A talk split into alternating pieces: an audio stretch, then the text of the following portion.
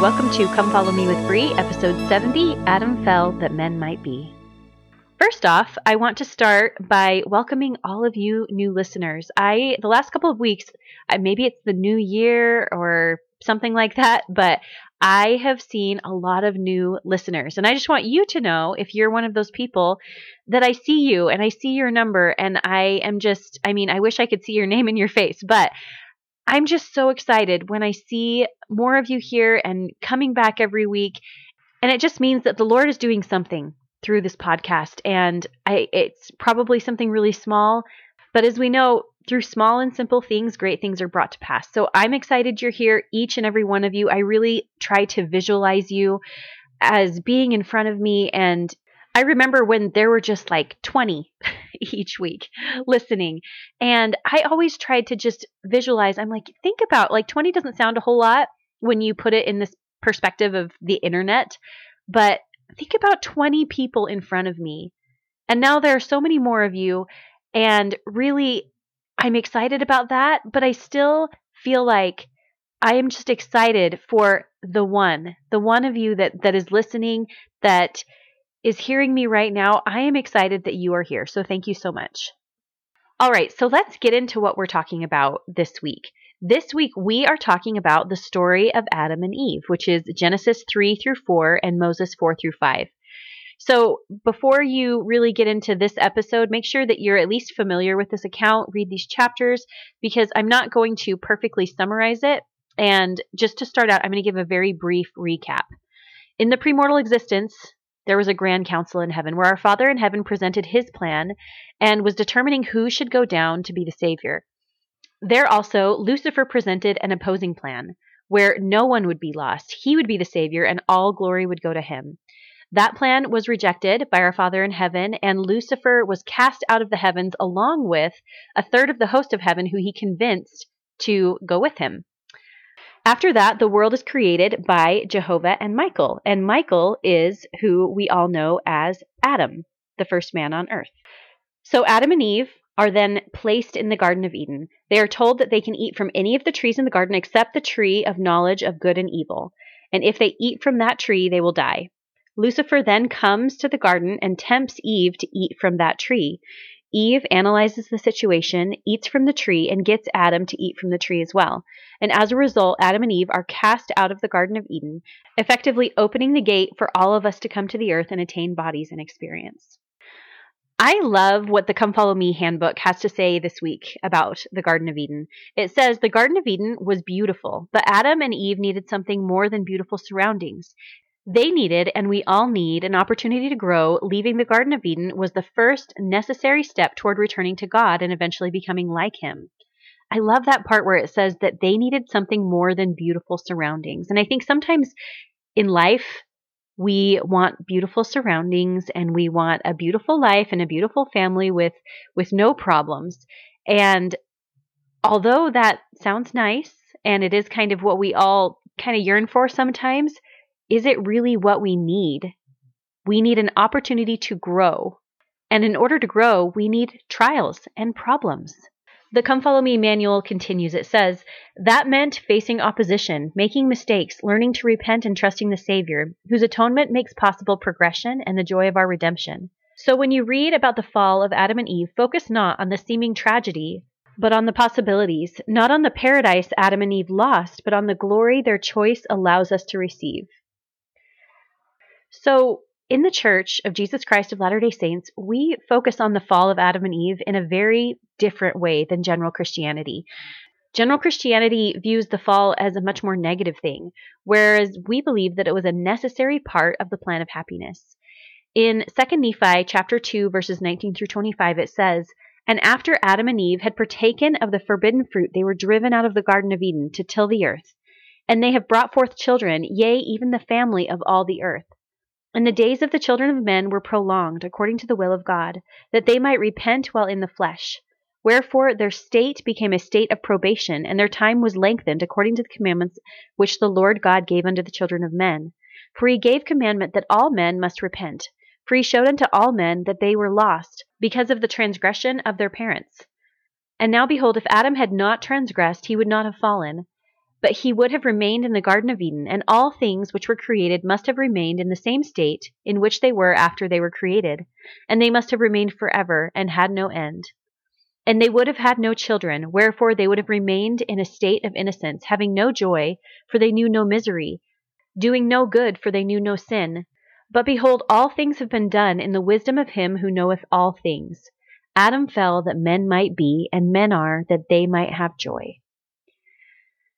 Jeffrey R. Holland said, I do not know the details of what happened on the planet before that, but I do know that these two were created under the divine hand of God, that for a time they lived alone in a paradisical setting where there was neither human death nor future family, and that through a sequence of choices they transgressed a commandment of God, which required that they leave their garden setting, but which allowed them to have children before facing physical death. To add further sorrow and complexity to their circumstance, their transgression had spiritual consequences as well, cutting them off from the presence of God forever. Because we were then born into that fallen world, and because we too would transgress the laws of God, we also were sentenced to the same penalties that Adam and Eve faced. What a plight! The entire human race in free fall, every man, woman, and child in it physically tumbling toward a permanent death, spiritually plunging toward eternal anguish. Is that what life was meant to be? Is this the grand finale of human experience? Are we all just hanging in a cold canyon somewhere, in an indifferent universe, each of us searching for a toehold, each of us seeking something to grip with nothing but the feeling of sand sliding under our fingers, nothing to save us, nothing to hold on to, much less anything to hold on to us? Is our only purpose in life an empty existential exercise, simply to leap as high as we can, hang on for our prescribed three score years and ten, then fail and fall and keep falling forever? The answer to those questions is an unequivocal and eternal no. With prophets, ancient and modern, I testify that all things have been done in the wisdom of him who knoweth all things. Thus, from the moment those first parents stepped out of the Garden of Eden, and the God and Father of us all, anticipating Adam and Eve's decision, dispatched the very angels of heaven to declare to them, and down through time to us, that this entire sequence was designed for our eternal happiness. It was part of his divine plan, which provided for a Savior, the very Son of God Himself, another Adam, the Apostle Paul would call him, who would come into the meridian of time to atone for the first Adam's transgression. That atonement would achieve complete victory over physical death, unconditionally granting resurrection to every person who has ever been born or ever will be born into this world. Mercifully, it would also provide forgiveness for the personal sins of all, from Adam to the end of the world, conditioned upon repentance and obedience to the divine commandments. So, as it so often does, all of this comes down to agency, the difference between the Father's plan and Satan's opposing plan. Listen to Moses chapter 4 verse 1. And I, the Lord God, spake unto Moses, saying, That Satan, whom thou hast commanded in the name of my only begotten, is the same which was from the beginning. And he came before me, saying, Behold, here I am, send me. I will be thy son, I will redeem mankind, and one soul shall not be lost. And surely I will do it, wherefore give me thine honor. So contrast the way Lucifer just spoke to God with how Jehovah or the Savior speaks to God. Verse 2 But behold, my beloved Son, which was beloved and chosen from the beginning, said unto me, Father, thy will be done, and the glory be thine forever. Lucifer was all about glory for himself, and the Savior was all about glory for his Father. Lucifer's plan was a lie from the very beginning because mankind could not be redeemed and progress without human growth, and his plan required no growth. Maybe that's why he's called the father of all lies. He hatched this first big lie. The Savior's plan was all about the will of the Father, which was for us to have immortality and eternal life as he does. And remember the definition of eternal life it's the quality of life our Father in heaven lives, to be like him. And in order for us to get there, we need growth. In chapter 4 of Moses, verse 3, it continues Wherefore, because that Satan rebelled against me, and sought to destroy the agency of man, which I, the Lord God, had given him, and also that I should give unto, unto him mine own power, by the power of mine only begotten, I caused that he should be cast down. And he became Satan, yea, the devil, yea, the father of all lies, to deceive and blind men, and to lead them to captive at his will, even as many as would not hearken unto my voice. In the Garden of Eden, we're seeing the very first efforts of Satan here to destroy mankind. Although it's interesting to note that the, one of the first things that Satan does here on the earth is part of the Father's plan. And he didn't realize that he was doing exactly what the Lord had planned on all along. In Moses chapter 4, verse 6, it says, And Satan put it into the heart of the serpent, for he had drawn many away after him, and he sought also to beguile Eve. For he knew not the mind of God, wherefore he sought to destroy the world. Satan didn't understand the part he was playing in our Father's plan. He knew he wanted the destruction of Adam and Eve, but he didn't know that getting them to eat from the tree of knowledge of good and evil was all part of the plan. Honestly, maybe all of you know this, but I don't think I ever really thought of it that way. I actually didn't really quite understand how Lucifer didn't know that ultimately what he was doing, what he was trying to get Eve to do, was for the good of mankind. But that question is answered here. He did not know the mind of God. He didn't understand what action was going to move the Father's plan forward. But what about Adam and Eve? If they were so innocent, how could Eve have made any sort of deliberate decision like we believe that she did? Did she understand at all what she was doing? John A. Widtsoe said, Such was the problem before our first parents to remain forever at selfish ease in the Garden of Eden, or to face unselfishly tribulation and death, in bringing to pass the purpose of the Lord for a host of waiting spirit children. They chose the latter. They did this with open eyes in mind as to the consequences. The memory of their former estates, including their pre existence, may have been dimmed, but the gospel had been taught them in their sojourn in the Garden of Eden. The choice that they made raises Adam and Eve to preeminence among all who have come on the earth. They had the gospel in the Garden of Eden. They may have been like children, completely innocent, but the Father's plan was in their hearts. Children can feel the Spirit. Innocent children can still seek after good things. Don't you think that Eve felt that staying in the Garden of Eden was inconsistent with the gospel? Don't you think that she had the Spirit of Christ in her heart, which is no small gift? We are taught in the Book of Mormon in Moroni chapter 7 for behold, the Spirit of Christ is given to every man, and I'll add women, that he may know good from evil. Wherefore I show unto you the way to judge, for everything which inviteth to do good, and to persuade to believe in Christ, is sent forth by the power and gift of Christ. Wherefore ye may know with a perfect knowledge it is of God. But whatsoever thing persuadeth men to do evil, and believe not in Christ, and deny him, and serve not God, then ye may know with a perfect knowledge that it is of the devil. For after this manner doth the devil work: for he persuadeth no man to do good, no, not one; neither do his angels, neither do they who subject themselves unto him. And now, my brethren, seeing that ye know the light by which ye may judge, which light is the light of Christ, see that ye do not judge wrongfully: for with that same judgment which ye judge, ye shall also be judged. Wherefore I beseech of you, brethren, that ye should search diligently in the light of Christ, that ye may know good from evil. And if ye will lay hold on every good thing, and condemn it not, ye will certainly be a child of Christ. So, here at this beautiful point in human history, Adam and Eve made a choice that they knew would result in being banished from the Garden of Eden, a choice that would mean that they would physically die. But it's also a choice that means that we all get to live. We all get to grow and have experience. We all get to have the trials necessary to become who we are meant to become. We all get to die and be resurrected. We all get to come back home. In 2 Nephi 2:25 it says, "Adam fell that men might be and men are that they might have joy." That men might be. Is that what we're doing here on earth, being? Adam fell that we might be. What does being entail? As the Lord makes clear in the next few verses, being here on earth entails a lot of hardship. But Eve has a great perspective on this in Moses chapter 5 verse 11.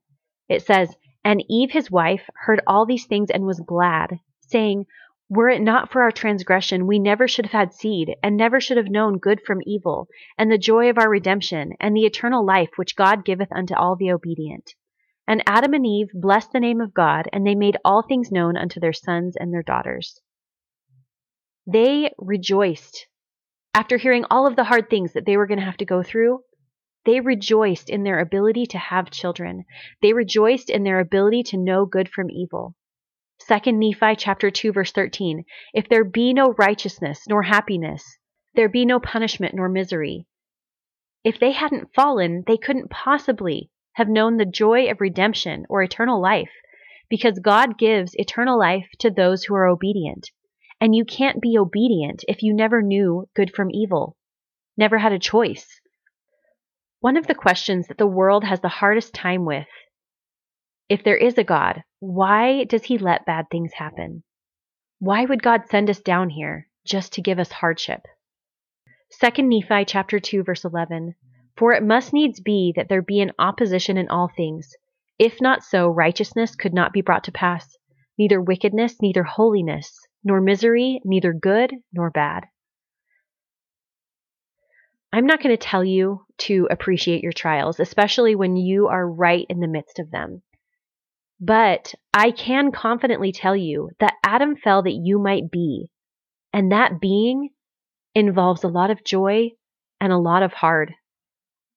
That being, that living, is what's molding you into who you will become. Because Adam and Eve made that first big choice, we get to choose how we respond to what happens in our lives. We get to choose who we become. But that doesn't mean that being here on this earth sometimes isn't miserable. Matthew S. Holland said, For anyone today with pain so intense or so unique that you feel that no one else could fully appreciate them, you may have a point. There may be no family member, friend, or priesthood leader, however sensitive and well meaning each may be, who knows exactly what you are feeling or has the precise words to help you heal. But know this there is one who understands perfectly what you are experiencing, who is mightier than all the earth, who is able to do exceedingly abundant above all that you ask or think the process will unfold in His way and on His schedule, but Christ stands ready always to heal every ounce and aspect of your agony. As you allow Him to do so, you will discover that your suffering was not in vain.